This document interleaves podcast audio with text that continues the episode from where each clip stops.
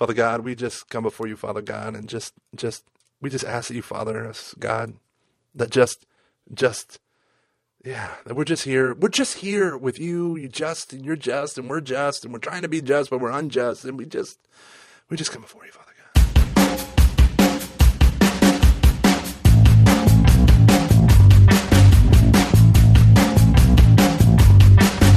Ladies and gentlemen, this is episode number something of Catching Foxes. Uh, we've recorded so many of these in lieu of Luke's wedding, I can't remember. What is that? Are we at twelve or thirteen? This is episode twelve, Mister Gormley. No, episode, episode twelve. twelve. Nope, this is episode thirteen. Yeah, oh my gosh, thirteen. thirteen. What? That's the year I lost my virginity. uh, wait, is it? No. No, I was not, I was, no. I never lost my virginity. I'm you know, still a virgin, being... even though I've been married for six years and have four kids. Say what? Uh, I remember being thirteen and being in class. So I, I, we, we I, uh, back up. Beep, my family, boop, boop, boop. So we moved out of Oakwood, the great town of Oakwood, for a year into Beaver Creek, and it was horrible. We were like, screw this crap. Let me move back to Oakwood. And during that year, I remember being in seventh grade and sitting ahead of this guy and this girl, and they were talking about all the stuff that they were doing, like how this girl was like hooking up with this guy and having like oral sex and all this stuff. And I was mortified, completely like, what are you people doing? And now I think back on it. That was twenty years ago. That's insane. It it, it startles me how much middle schoolers do sexually. Is that a thing? Like, are you still encountering this in your job not doing youth ministry? Um, I don't do a lot with junior high, so I haven't really heard that as, as much. And everything else that I was doing with that, for the most part, was in school, so you don't hear it as much. But I think so. From what I've gotten from high school kids, yeah. I don't think – I think adults now are starting to understand a little bit more, but I don't think back then uh, – baby boomers don't have a clue yeah. how young it starts. Yeah. Generation X – they're starting to, or they don't want to admit that it's probably happening with their kids. Yeah. I could be wrong. No, my biggest thing is, um, I think we might have mentioned this before, but with adult culture, like they're like, yeah, pornography, responsible adults, we can handle this. Yeah, violence, yeah, bad language, blah, blah, blah. And then when we've lowered the standards of adult culture, they don't realize that all these kids want to be adults, so they just ape it, but they have no brain cells, you know? And so um, you have these little kids who are engaging in things like, you know, like oral sex especially is a huge thing in all the studies that I did when I was a youth minister.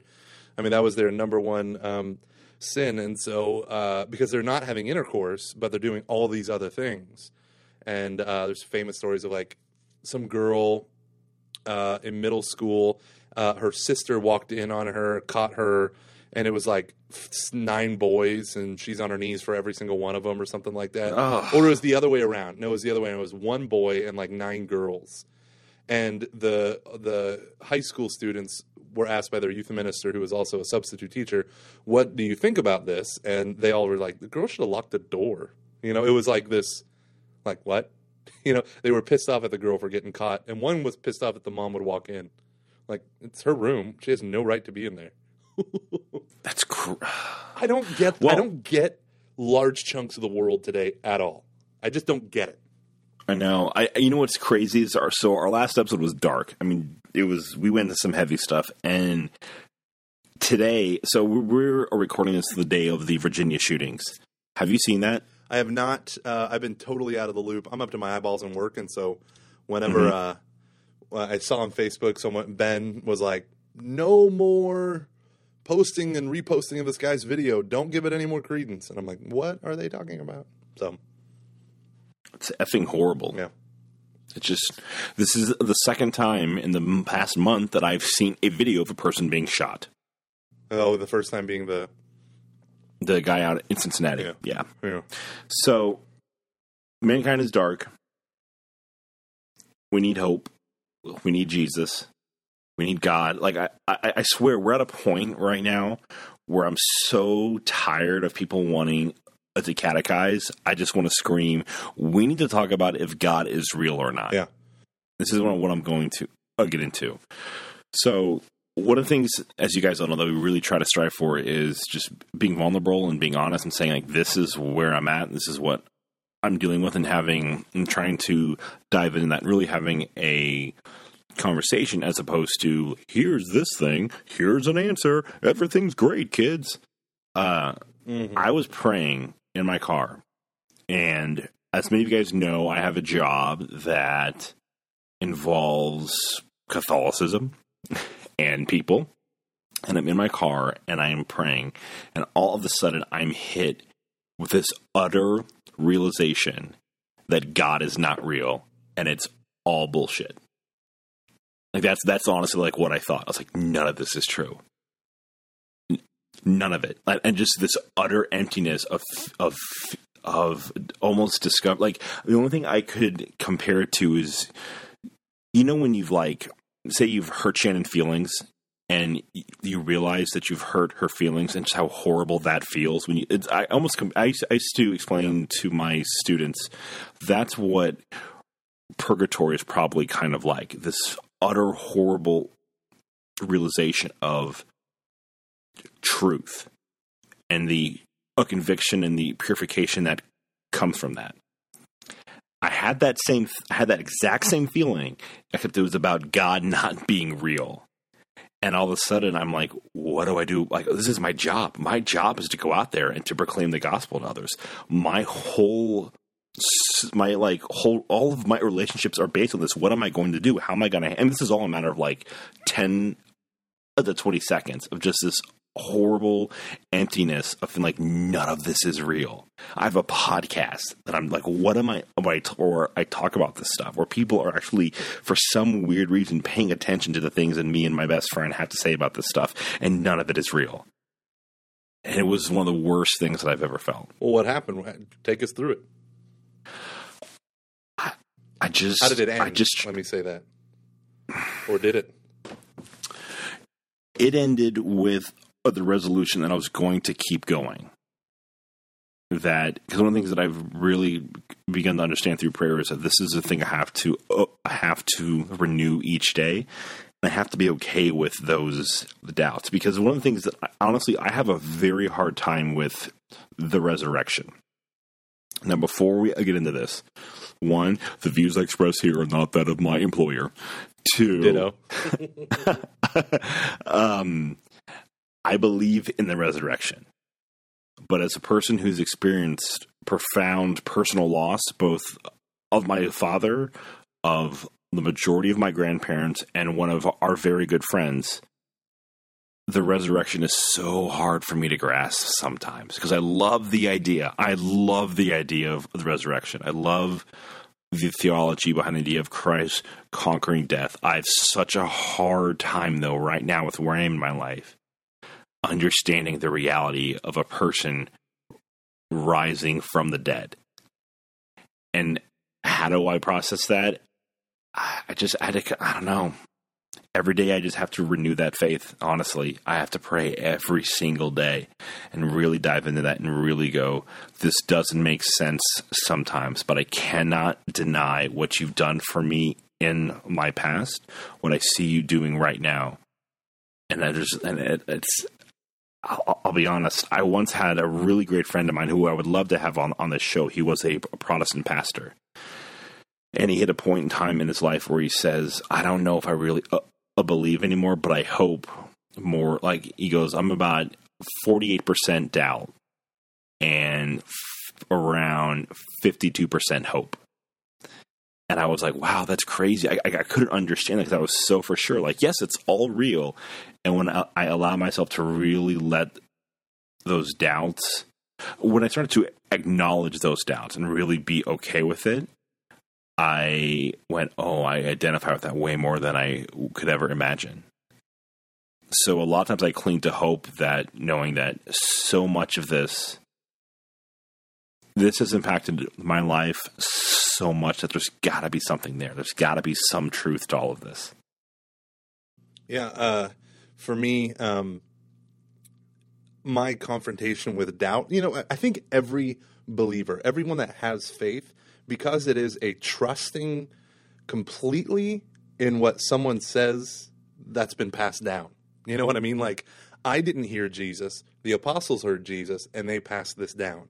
And the great saints and the big sinners and all the, everyone in between, they uh, throughout human history have contributed to this thing, this enterprise that we call Christianity, that we call Catholicism. And so one of the biggest struggles that I have, and it's so funny, he says, like, I have a podcast, I have a job, and you don't want to admit this stuff, is there have been times when, um, and it's, uh, I don't want to sound like such a tool, but uh, the rapper Propaganda has this one um, has this one line in one of his songs where he talks about how much he's lying. And he's like, have you ever had those moments where you're like saying this stuff, like this Christian stuff, and in your mind you're like, do I, it's like a third person conversation, like, do you really believe this?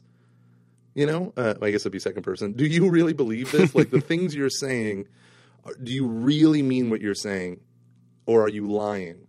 And, you know, it's like this struggle with lukewarmness. And I mean, it's your, it's your name, Luke, uh, This, luke- hello. hello. Um, this lukewarmness that, I, like, I feel like doubt is kind of to. This is going to sound really stupid because I'm just going off the fly, off the cuff here. But um, chicka what? Have you ever done, like, I give a lot of talks up front, um, audiences and stuff like that, and I draw, like, I can be dead tired. Like there are many talks that I've given at three, or the, where I've gone to bed at three or four o'clock in the morning, and then given the talk at eight thirty, and I'm so dead until the talk starts, and I'm feeding off the energy of the crowd and all that stuff. But the reason why I go to bed at three o'clock the night before is because I am rewriting and anxious about everything, and there is this energy that comes with the anxiety that everything I'm about to do is a lark, it's uh, is is crap, is. Everything that I'm about to do is a lie, is fake. I'm a fraud. People are going to find out what a fraud I am. And I literally throw away my entire – like every year I do a staff retreat for my parish staff these last two years. And I've literally thrown away everything I was preparing and started over at around midnight from scratch with five hours of new talks and new things to do. And it happens to me because – and it's not everything. It's usually big events that involve like professional church Christians, you know, not just the people in the pew, but the people who get paid to put people in the pews. And uh, I, I just get this – but my talks, I think, on the other end are twenty times better. And I feel like for um, – to not struggle with doubt is similar to what people ha- – they don't experience that anxiety that that propels them into awesomeness. I don't think – So what I mean by this is like I, tr- I I intellectually I believe in God. And I think you said something like God has done so much for me in the past. It has to be real. I don't think that that's like a coping mechanism. Like I think if an atheist were to hear that, be like, see, you're trying to fool yourself. That's not fooling yourselves. In the Old Testament, the single, other than the phrase fear of the Lord, the single most central word to the Old Testament religion was the word remember. And it's mm-hmm. like mm-hmm. you're – and I actually I remember telling you this when you were like a, a senior – or a super senior in college when you were, when you were, re- or maybe it was when you left the Virgin Islands. Um, mm. You were like really struggling with this stuff. And I said, just remember what God did for you. Like, just remember those yeah. moments of healing, those moments of where you walked with God in the cool of the day. It's not that you're supposed to forget the present suffering, but let that present um, temptations to doubt enter into you. Like, take those seriously. Like Saint Therese of Lisieux, girl died at twenty-four years old. Her parents are canonized. She lived in a convent since the age of fifteen, getting permission from the Pope to enter a year early.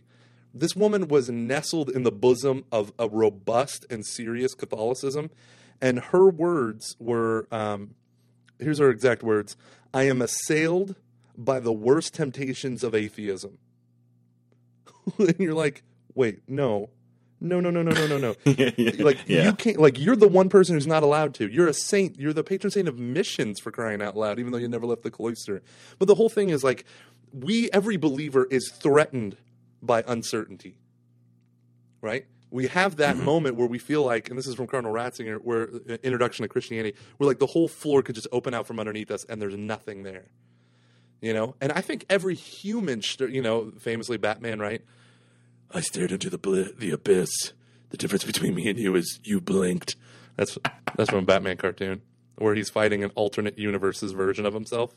It was awesome. Mm. Okay, uh, but that, that that that notion I think gives gives shape to the. It's like a, faith is like the light, and the doubt or the uncertainty is the the darkness that when you stare directly into a light, it causes. You know, like when you look at the sun, like your periphery starts to get really dark. Or when you stare into a blinding light, like you can't see, that's why I call it a blinding light. Well, that's what God is like. And when we when we have these, God gives us these outlining edges of light, but then in the middle of it, especially when shit is hitting the fan in our lives, it's like, well, are you even there? Do you even care? I'm doing all this stuff, blah, blah, blah, blah, blah, blah. And we throw, you know, look at all this violence, look at all this suffering. Do you even care? Are you even listening? Do you even pay attention? None of these people deserve to die. The woman on camera did not deserve to die. The cameraman did not deserve to die. And we do all this stuff. I think that that, I don't know, like, see, again, I said, I know I'm going off the cuff and I'm, this is going to, but that uncertainty, that darkness and the uncertainty, we are always supposed to live with that. The uncertainty yeah. makes us cling to the cross even more, not less. And I've had to, I've had to be okay with that, which I think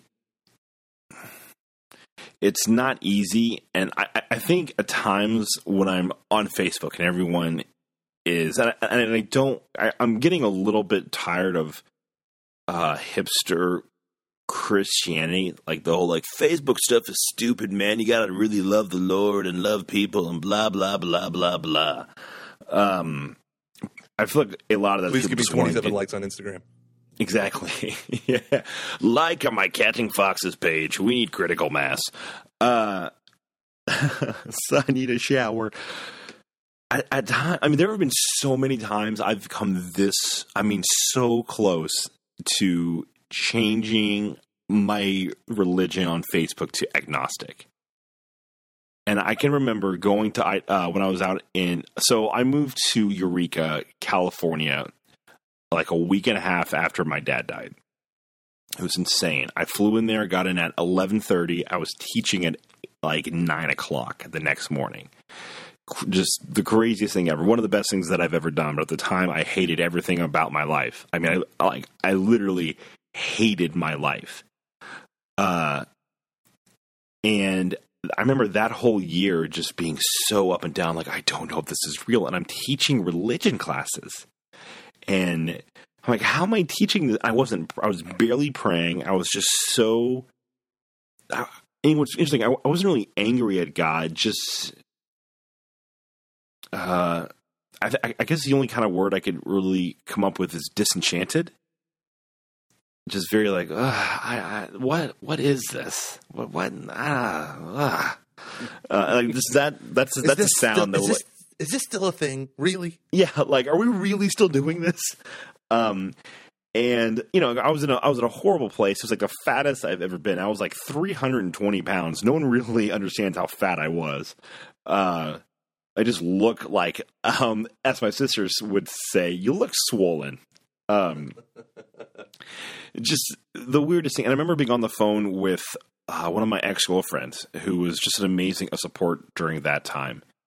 And she just goes, and I was really just, I was putting it all out there. And I will never forget this. Uh, she said, what a grace. Like, God's giving you this grace to where you can teach these classes and do all this stuff and still keep going, even though you're not doing anything to really support yourself. I mean, I was barely going to mass at that point in time. Yeah. Because I was just so like, I can't keep doing this. And it's just, it's insane. And that's one of the things that I always point back to is like, I went through that and God, and I'm somehow I'm still here. You know, I mean, I can remember just so many times that I was just like, whatever, I'm done. And then just something in my heart, I'm like, I can't deny that this is, you know.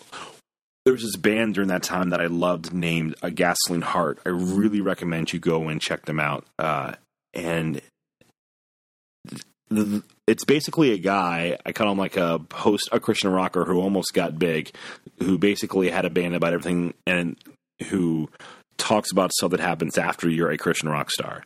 And so it's very much just about like, I'm drunk and I feel empty, or God's barely there.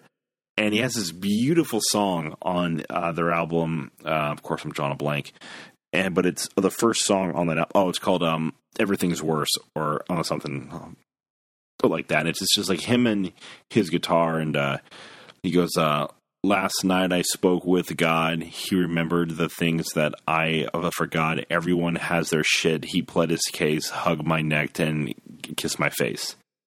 And I remember just really almost taking that up to prayer, just being like, you're with me during this. You know what's going on here. I, and that's all I got. Sorry, I just rambled on and on about that. No, I mean, I, this is important because I think, especially those of us who do ministry, we're always supposed – and this is part of the problem that we've been talking about since episode one. We're always supposed to look like we have it all gather, all together mm-hmm. for the sake of the marginal and the unbeliever and the – you know, we're supposed to be like – how many times have people said, you know, I don't know about this God, but but look at the way he lives his life. Or what – you know, people came up to me on the street and said, what do you have that I don't have? And there have been times in my life where that has has led people closer to Christ. I don't know if I've ever converted anyone with my joy, joy, joy, joy down in my heart. Where? Down in my heart. But uh, yo tengo goza, goza, goza mi corazón. Donde? Um, si, senor. Si, senor. Si, senora.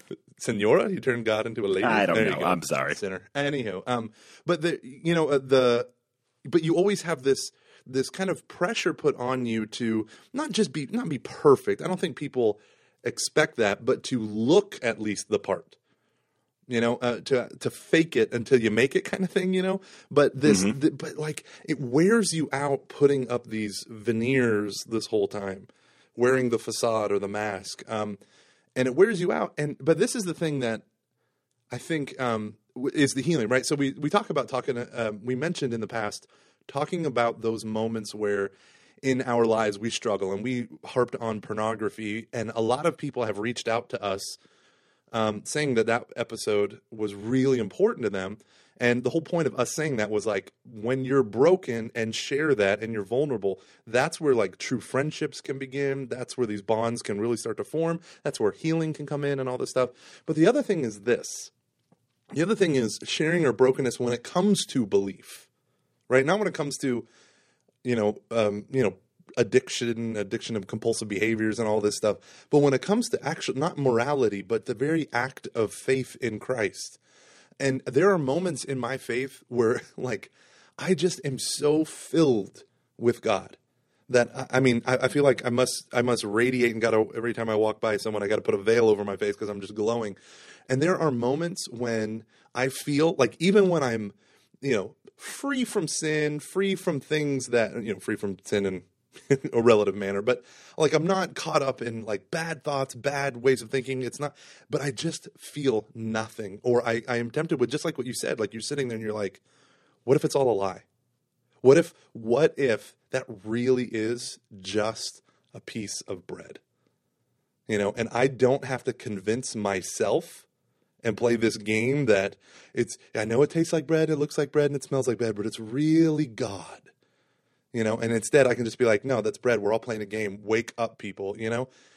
Mm-hmm. Um, but the the thing that, honestly, that really helped me was this book from Cardinal Ratzinger that I read when I was a freshman. It's called Introduction to Christianity. For the most part, in my parents' basement, by the way. Yeah. yeah it's over four days. Oh, man, the basement at that time. So literally, I we slept. We drank Coca-Cola. We played Star Wars Pod Racer on the N sixty-four. And how? And I read that book while you listened to Supertones, and I listened to Deftones. Um, but and that's actually true. Um, but what ended up Supertones. What he ends up saying is he says, and this is the thing that I think is most helpful. This is what I'm getting at. The believer is tempted to uncertainty, right? And the unbeliever is temp- – the atheist is tempted to uncertainty in his position, right? So the, the thing for the positivist, you say to him, but is this really all there is? Like at, at the end of the day, it is nothing but whirling atoms, and you can't be – you cannot be one hundred percent sure that it is just whirling atoms. I remember the famous interview between Ben Stein and the atheist philosopher Richard Dawkins of The God Delusion. He said, like, how sure are you? And he's like, oh, pretty sure. And he's like, could you give a percentage? And, of course, Richard Dawkins thinks it's absurd, but he's like, I'm like ninety-seven percent. See, that's the funny thing is that three percent is a big freaking three percent because that's mm-hmm. what it all hinges. Like, well, what if the, what if it's not necessarily, well, what if that really is the Eucharist for many atheists? It might just be, what if positivism, that is the assertion that only the natural sciences can know anything? Right, all the it's just positive science. You know, that's all that we believe. What can be demonstrated clearly through the empirical method, empirical sciences, and that's it. But the empirical sciences can't prove that statement, right? So when someone says, uh, like, uh, Stephen Hawking says, like, we no longer need philosophy because we have the truth of the natural sciences, math, mathematical physics, physics, et cetera. Um, that's all we need to really understand the world around us. But what he just said was not a mathematical or physical statement. What he just said was a philosophical statement, right? So we still need philosophy in order to understand. So the thing is, the positivist is still tempted by belief. Yeah, maybe there is something more. Maybe I might, maybe there is an afterlife where the things I do here have meaning forever. Maybe there is something really called goodness and evilness, and I feel it in my bones when I hear about, you know, serial killers or Hitler or something like that. And yet, and yet, no, no, no, no, no. I'm not going to believe. I'm not going to believe. You know. Mm-hmm. And so he just Ratzinger just concludes: this is the dilemma of being a man, of being a woman. Like, that's it. If you really want to get out of uncertainty, you have to stop being alive. Like that. That's it. Because yeah. the possibility of belief rests on the truth, and we can't know the full truth about everything, right? So for the the uncertainty of, he calls it the uncertainty of belief and the uncertainty of unbelief. Like, these, we, we are just human, and that's part of it. But the good thing about our God is, just as he broke into history two thousand years ago, he's, our corporate history, he wants to break into our individual history, and our job is to remember, to frickin' remember those times when I felt like I was glowing. And let the glow keep you sustained when you feel like you're in darkness. You know, and I've had to be okay, and I, and I'm it's and this is really hitting me while you are talking, which is such a Christianese thing to say. My heart is stirring; it's burning. I'm just entering into the words. I'm entering into the words that you're saying. You know, I'm having like an Emmaus moment right now, where like my heart's burning. Can we just stop and pray the prayer of Jabez? Let me just pour into you really quick. No, that is offensive. Okay, so uh, that I took it somewhere it didn't need to go. It needed to go there. um, you know, there have been times I've wanted – okay, two things. One, there have been times I've wanted to scream to people that I love, especially, especially some people who I know are probably actually listening to our podcast. I just want to go, I swear to you, this is all real. Like, I swear to you, when we went to those conferences, when we experienced those things, when, when we were at youth group, the the faith that we that we inherited, that we learned, I swear to you, it's actually true, and it's more amazing than you could possibly imagine. And then there are times when I go, when I'm in church, and I leave, and my prayer is, honestly, it's this. And it's from a trailer from a movie that I never saw with a Christian Bale, and he's a Vietnam vet who escapes, and he sees these planes overhead, and he goes, "Oh, please be real."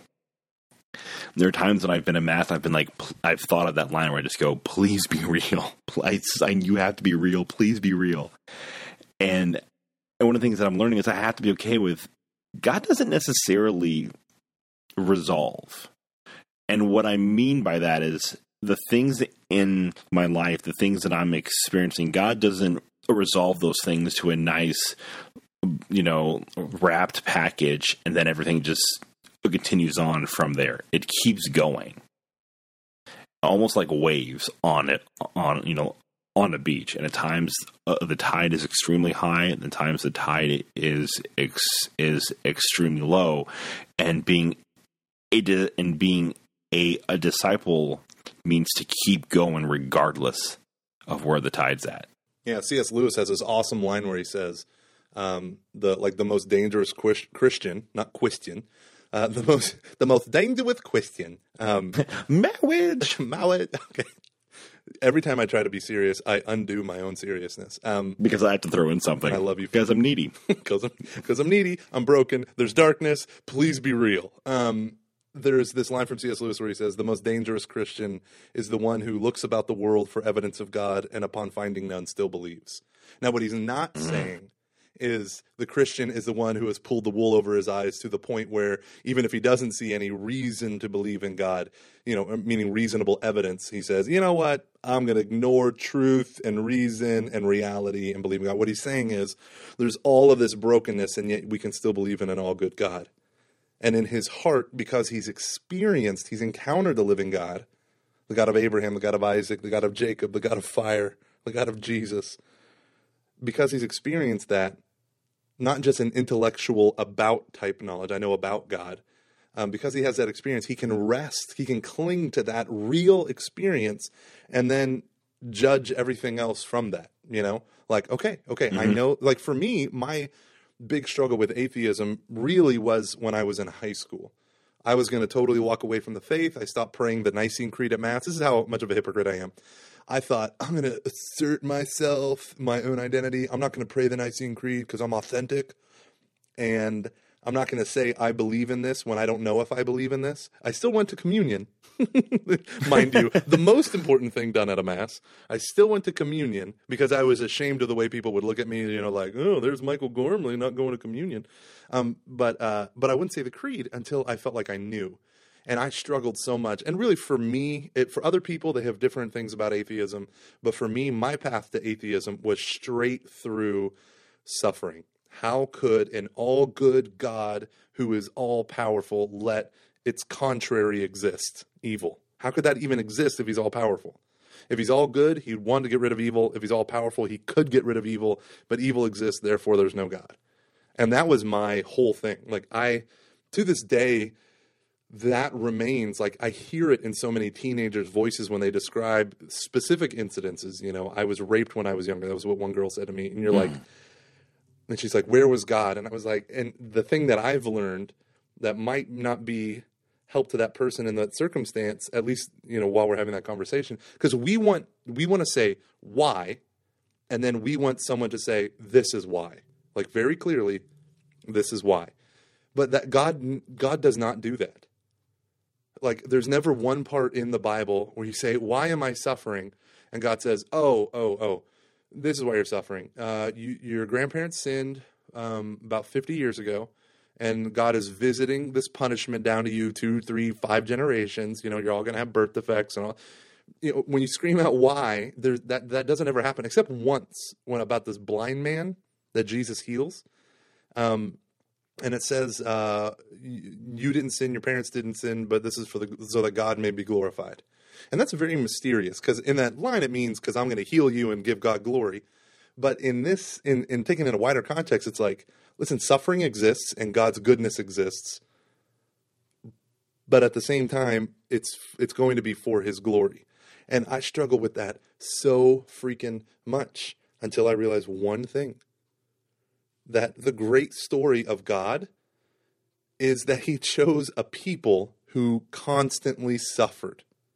And he didn't, he wasn't a strange, like he didn't go to Rome. He didn't go to Persia, right? He didn't go to Egypt. He went to the people that were sacked by the Persians, dominated by the Romans, and owned as slaves by the Egyptians. He went to the Israelites, who out of the twelve tribes, one basically survived, the Judahites, or what we call them today, the Jews.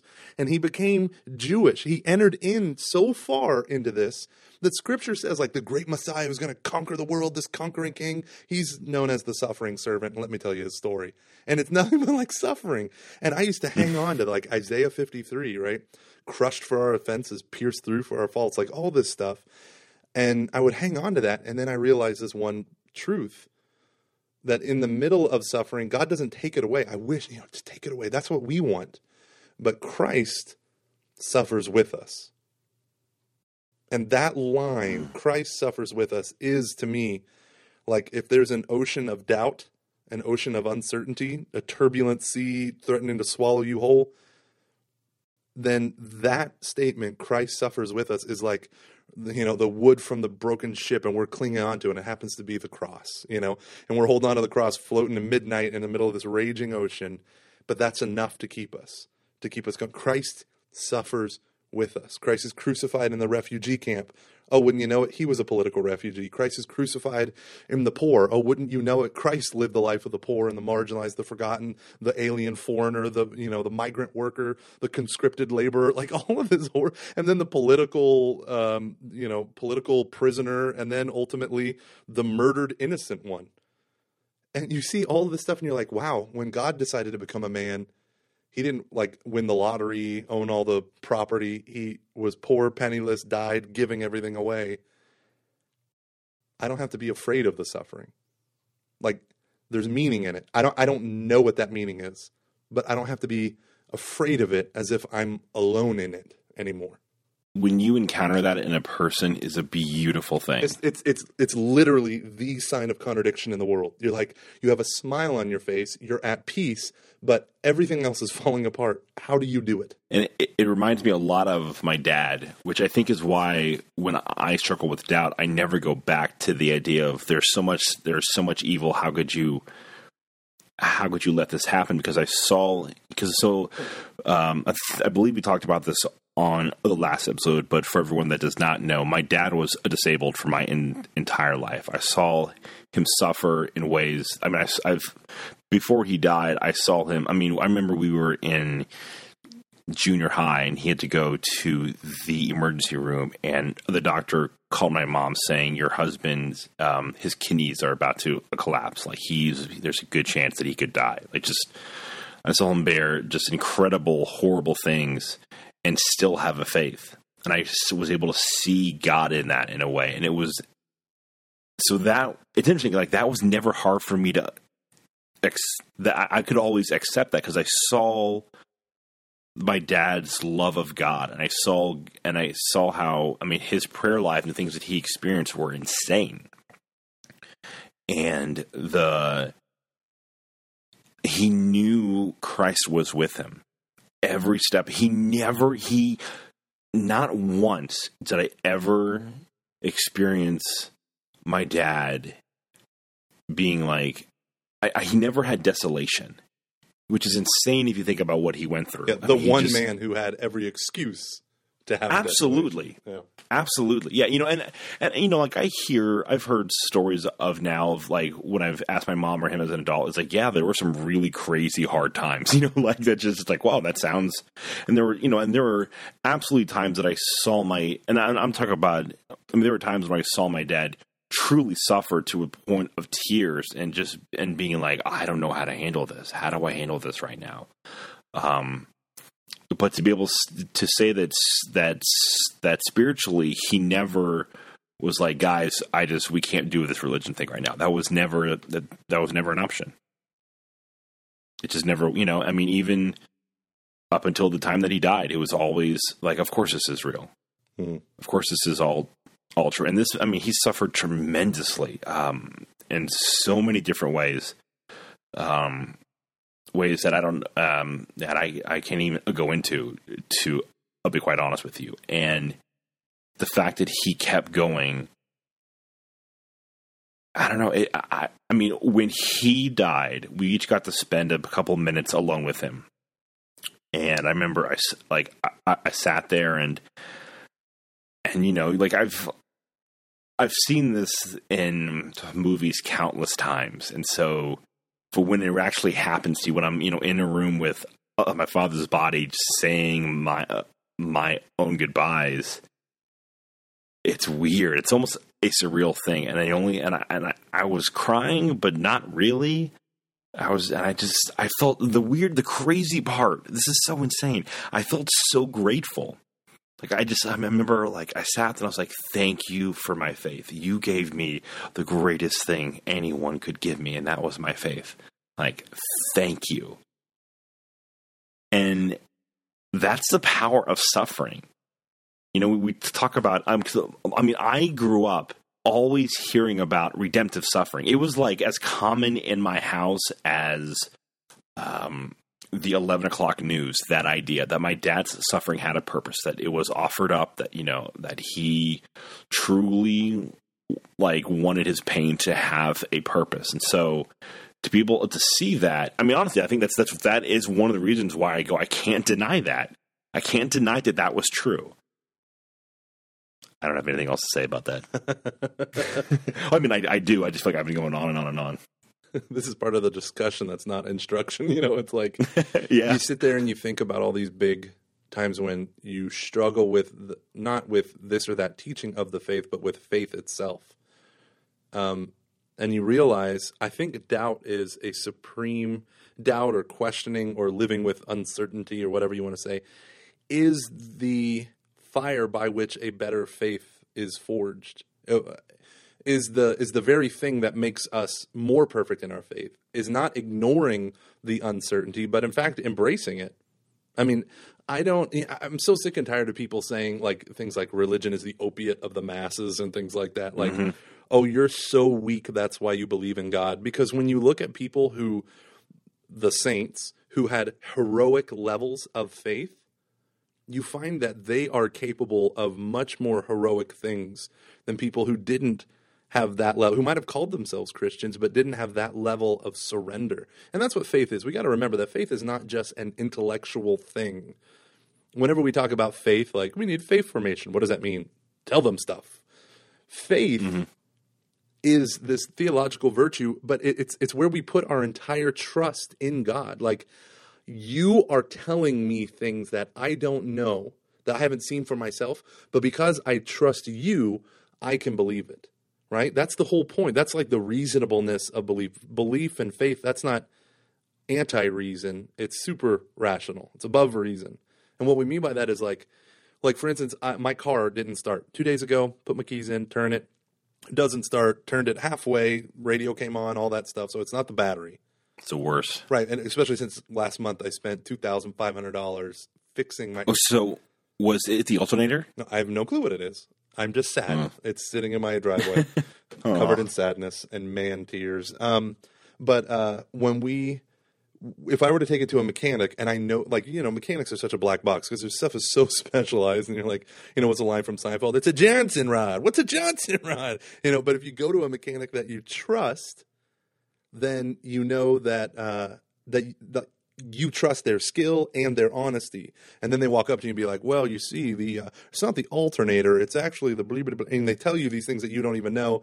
And you're like, okay, uh, go fix it. Here's my mm-hmm. money. Make it go-go. And the reason why we can believe them is not because we've seen it with our own eyes, but because he's seen it with his own eyes and we have a relationship whereby we trust him, right? That's the origin of human belief. You could not go to school. You could not learn things in classrooms and from textbooks if this did not exist. It's the what we call the fiduciary knowledge. It's the knowledge that is faith-based.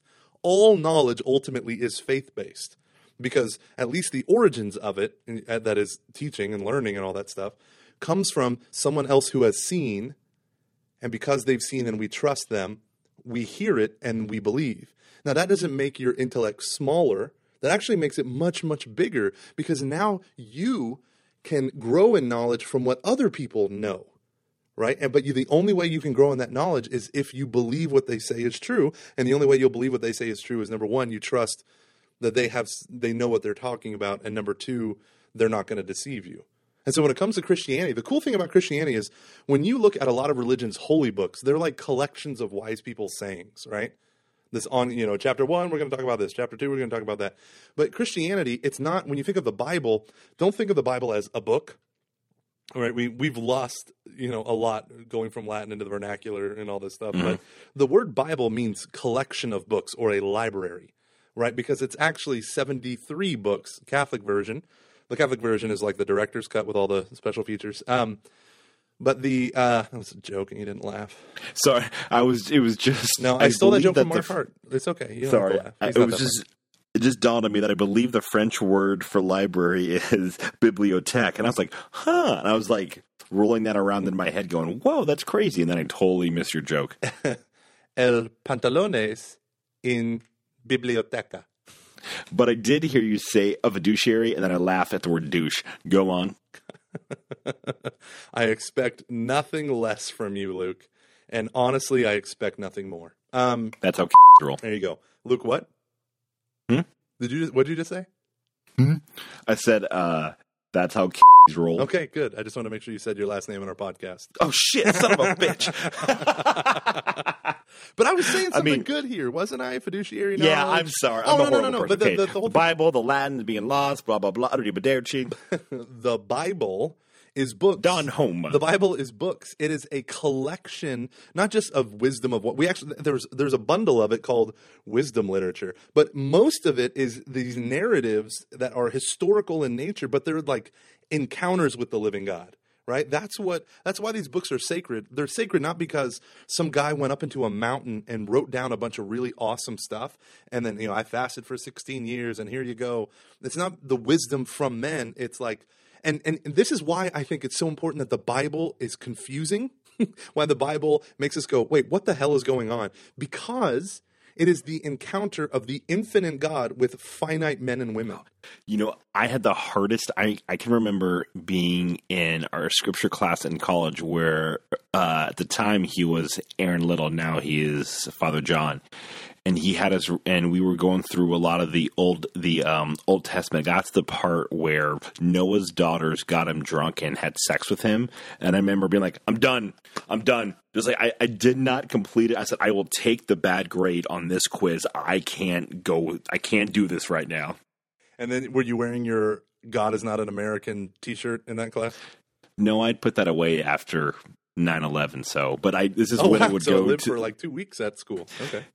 Do you remember when we – yeah, I know, right? Do you remember when we had that class where we had a free laptop and I was never there? Oh, best class ever. Guys, you have to realize in our lives, so much technology has changed so fast. But seriously, at our school, they had high-speed internet, but it was all uh, Ethernet except for a handful of spots that had Wi-Fi. And in one class, they gave you – for the class, you had a uh, I B M ThinkPad and – we camped outside so that we as freshmen could get that class our spring semester.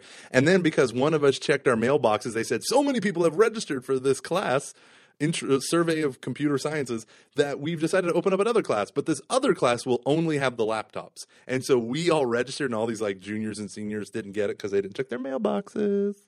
Suckers. Why did I tell that? That was like such that. a pointless story. I know, sorry. Wow. we, we, I was so, so excited to tell a story about how I got a laptop with Wi-Fi.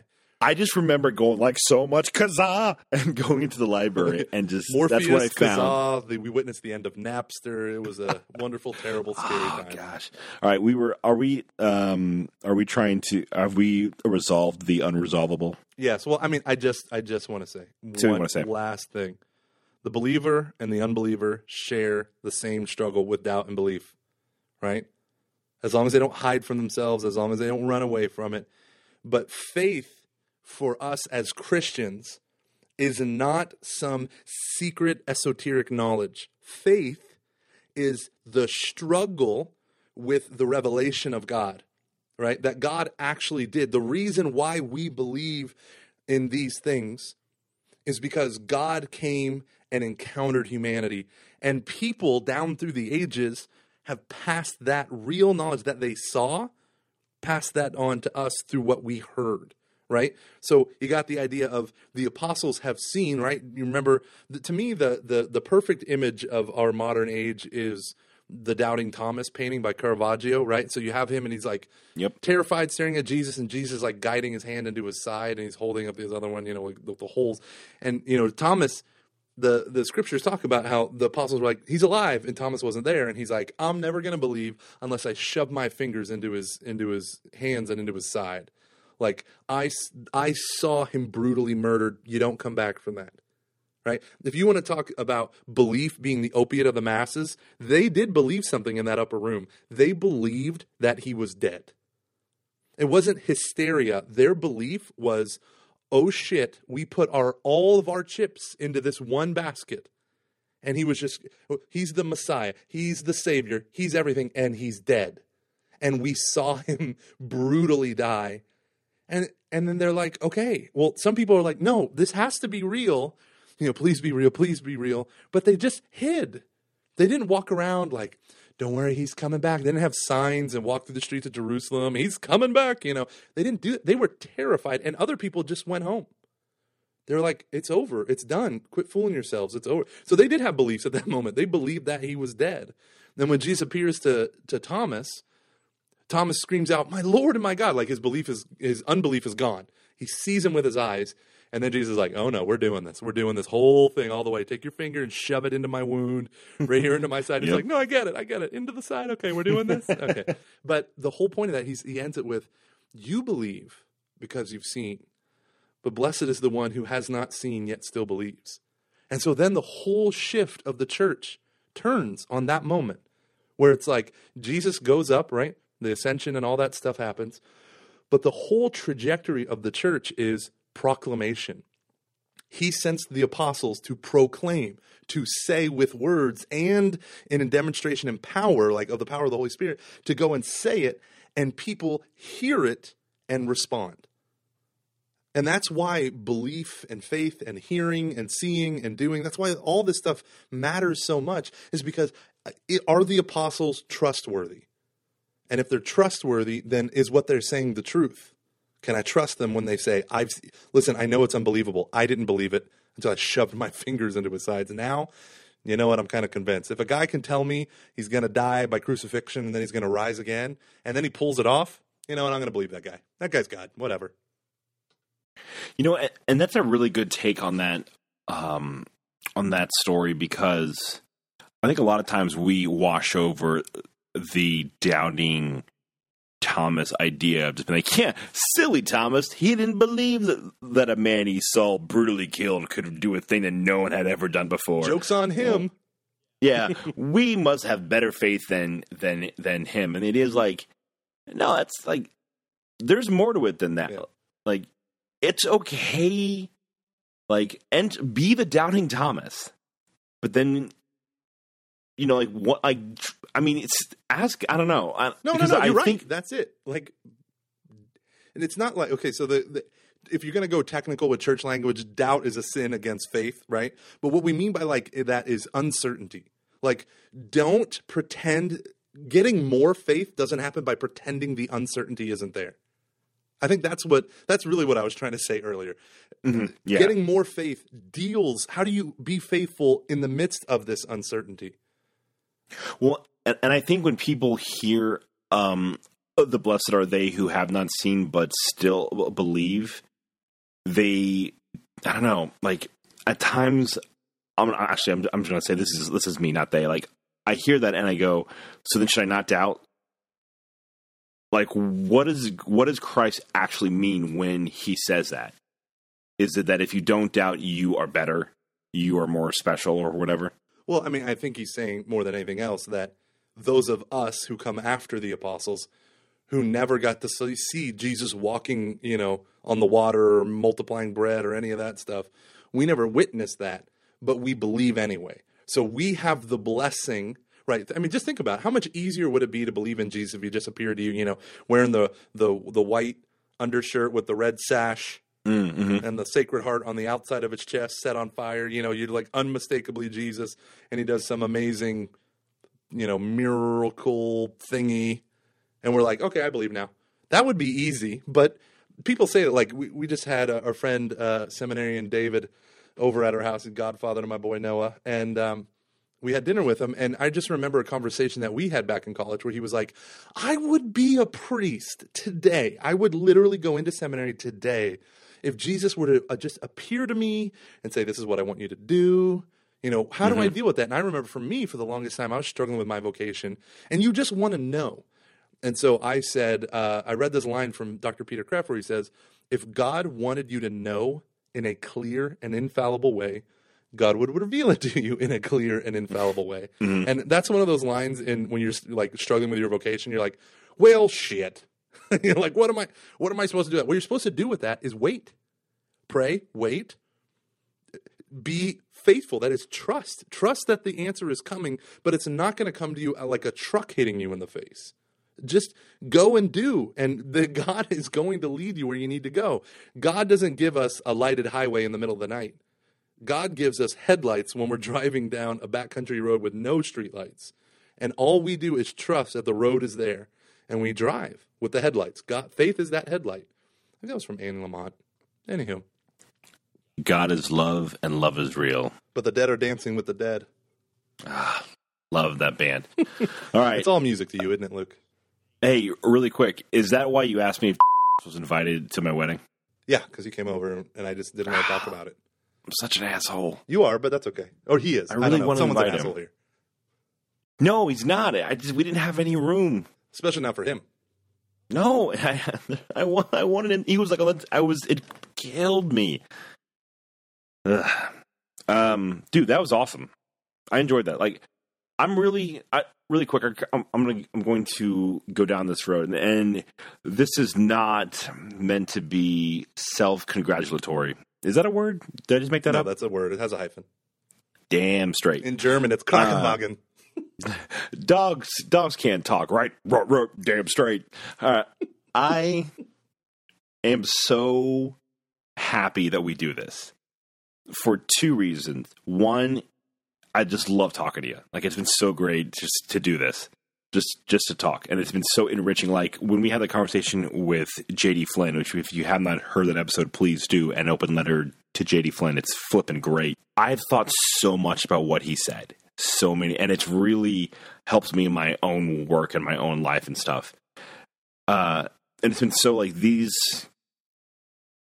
conversations have been so, I don't know. I've really like, I, it's, it's just been great. It's been just for me as in my walk with God as a person, hopefully it'll make me a better husband. Hopefully it's making me a better friend, blah, blah, blah, blah. But the other part that because of other podcasts I've heard and things that I know I was, I was kind of hoping would happen, but it's been really cool to, to experience it. And I really hope that it keeps going is all of the feedback and the stuff we've gotten from all of our listeners. That's been flipping amazing. Yeah. I literally never thought that would happen. I was like, we're just going to record a bunch of shows, and then one day it'll peter out when we have the same, tell the same jokes. I'm better than you over and over again. Die, Mister Wayne. Punch the keys. That will never die. League of Extraordinary Gentlemen. The film that ended my career. Entrapment. Entrapment. Catherine Zeta-Jones. I was only twelve years older than Harrison Ford, yet I played his father. Anyways, this has been another fine episode of Catching Foxes. Oh man, no, keep the emails coming. We have um, we got a priest writing stuff. We got some old college buddies who remind us that it's just like being in college again, which that. was kind of the point. Exactly. We really didn't care about if we hit anything of relevance. What we really cared about was I got to stay up late with an excuse talking to you. Mm-hmm. Mm-hmm. What? Mm-hmm. What? Mm-hmm. Hey, you know what's really great? That was a bunch of I'm insight. twenty.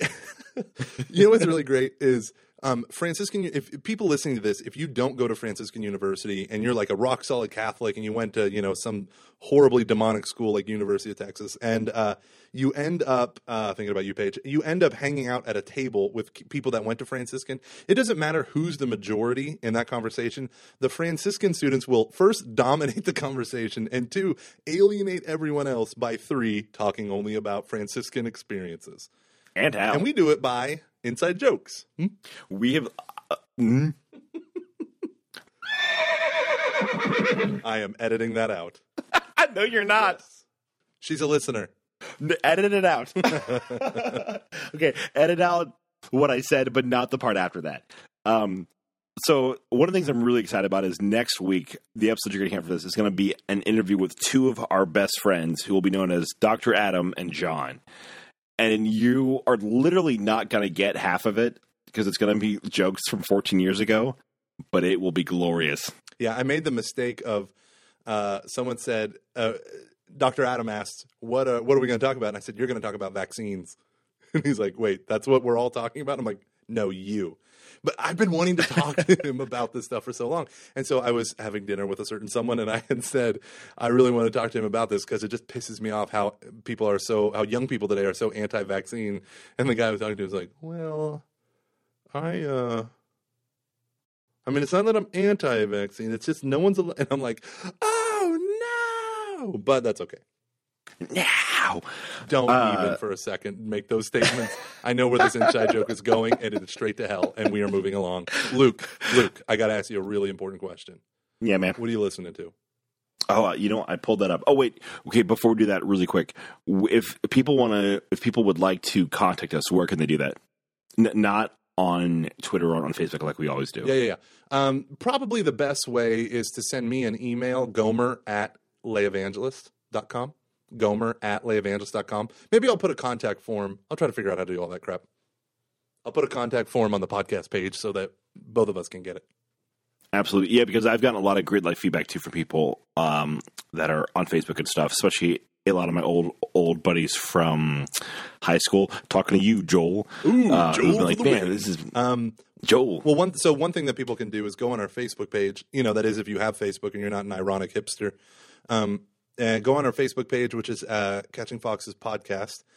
Um, and just leave us a note and uh, or send us a message, and we'll we'll use that. Um, make sure that you put the name that you want to read. Like if you have – maybe we'll just redact all last names, but uh, if you don't want us to say your name, don't write your name. That's weird. Um, so just ask a question, and then me and Luke will discuss, not instruct. Oh, I would – oh, yeah. I love that. Yeah, please do. Ask us stuff, guys. Like really, really hard stuff that we, we probably don't have an answer to. Like math. Exactly. uh, Luke here. Oh, shit, I just said your name. Luke. You're so awesome about dinga-donga. Luke. Name redacted. Uh, you know what's great about Franciscan is the last math class I had was my pre-calculus class in twelfth grade. Never took one math class. Was able to take a computer science class. Then I had to do a long-term sub for geometry. And I was like, oh, crap, man, freaking Steubenville. I didn't have any math. And then I then while I was doing it, I was like, math is actually really fun. Yeah. All right. That at no point. No, I've never out. I haven't done math since ninth grade. You're so ridiculous. That's the power of homeschooling, my friend. All right. What am I listening to? So there's an amazing song. You're listening song. to me talking about geometry in ninth grade. That guy had no idea how to teach it, and so I had no idea how to do it. And you were like, screw this school stuff. I'm going to be a priest. And then I was like, screw this priest stuff. I want to get some. To the break of dawn. All right. Uh, so. What are you listening to, Luke? So Apple, my music hasn't been working for me on my phone for some reason. But did you install the update? If, did you install the update? Came out two days ago. Oh, two days ago? Yeah, eight point four point one. It'll. I installed an update a while ago. eight point four point one is all about Apple. That's music, what I was thinking. Bugs in Apple. Well, I thought I thought there was. Okay, I'll I'll see if that needs because it honestly like won't play now. So that might be, that might be why. Um, but beforehand, so I think. Apple Music's going to be – I think I'm going to get that because I can get that for me and Aaron, and we'll do Spotify as well. Uh, Jack, a guy named Jack Garrett, G A R R A T T. He has a song called The Love You're Given. Jack Garrett, The Love You're Given that I freaking love. It's kind of R and B, but more like alternative R and B with a little bit of avant-garde modern jazz in there. It's flippin' amazing. Do you feel cool when you say avant-garde jazz? A little bit. I feel, but I, but it's true. It, that's what it is. What's his name? I, What's I'm, his I'm name? sorry. Avant-garde postmodern jazz. Uh, Jack Garrett, G A R R A T T. Flippin' amazing. The Love You're Given. I freaking love that song. The Love You're Given. I'm trying to find it right now. The Love You're Given. This makes for great radio. You're welcome, kids. And the best part is, I'm just drinking some good old ancient aged rum. eleven dollars here in the great state of Kentucky. Kentucky, where...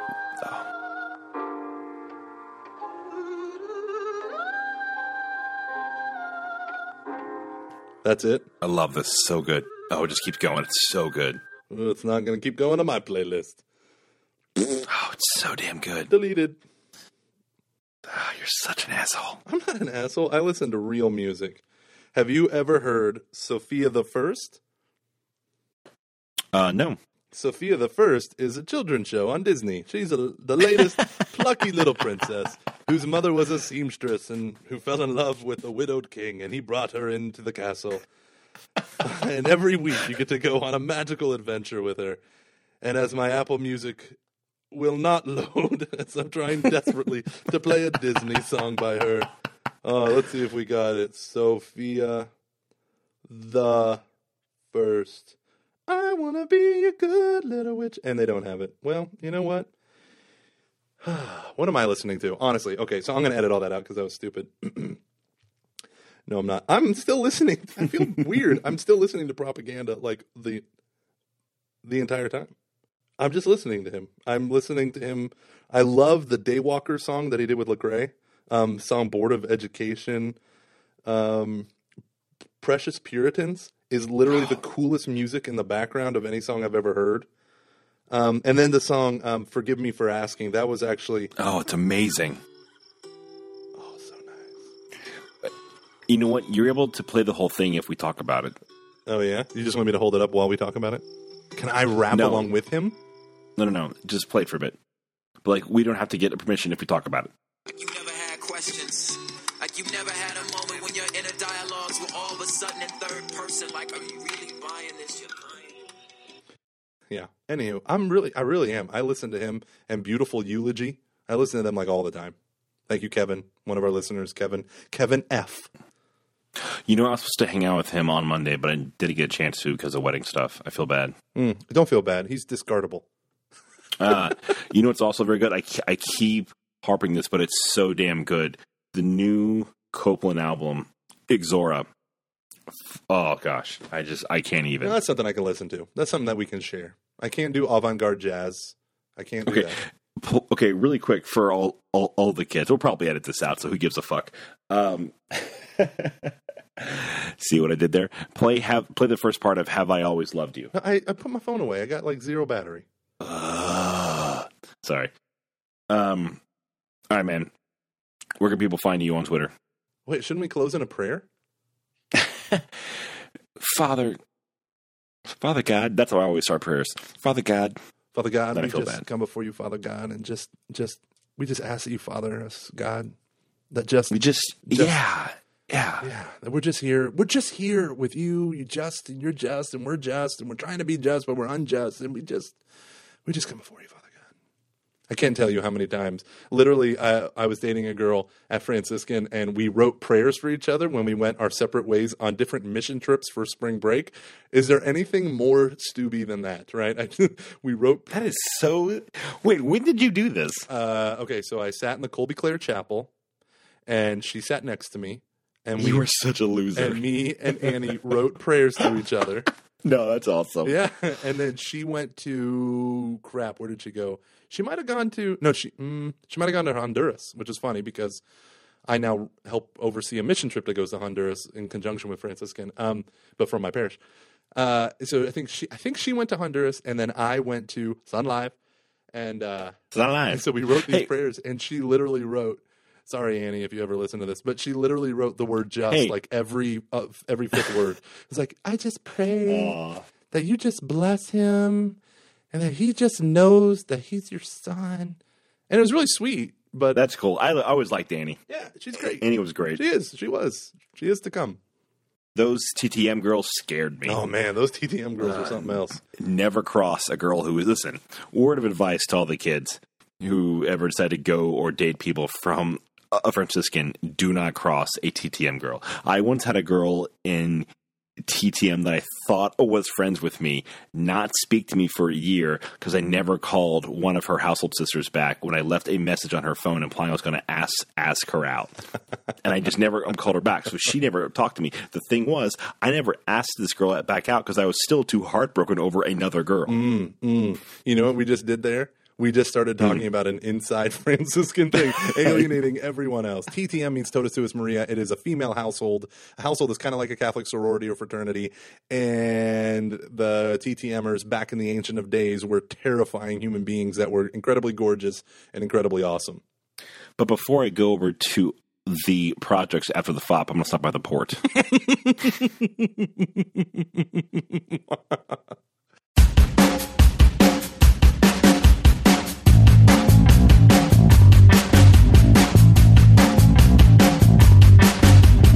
Listen, seriously, give us a five-star rating on iTunes and write, this was the most important podcast I've ever heard, or something along those lines. We read this, but I'm not going to read it if it's a one-star review. You know why?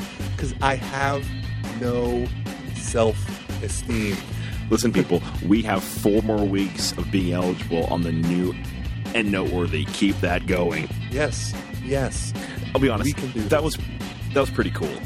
Thank you guys. That was really awesome. Thank you for all the reviews and listening. That got we were on. If you guys don't know this, we were on the new and noteworthy for iTunes, oh, religion and spirituality. Which for us guys who listen to tech podcasts for a long time, that was freaking great. Yeah, yeah. So thank y'all. Uh, we will talk to you later. Tell the nice people goodbye, Luke. Goodbye, guys. Thank you. Bye. Bye.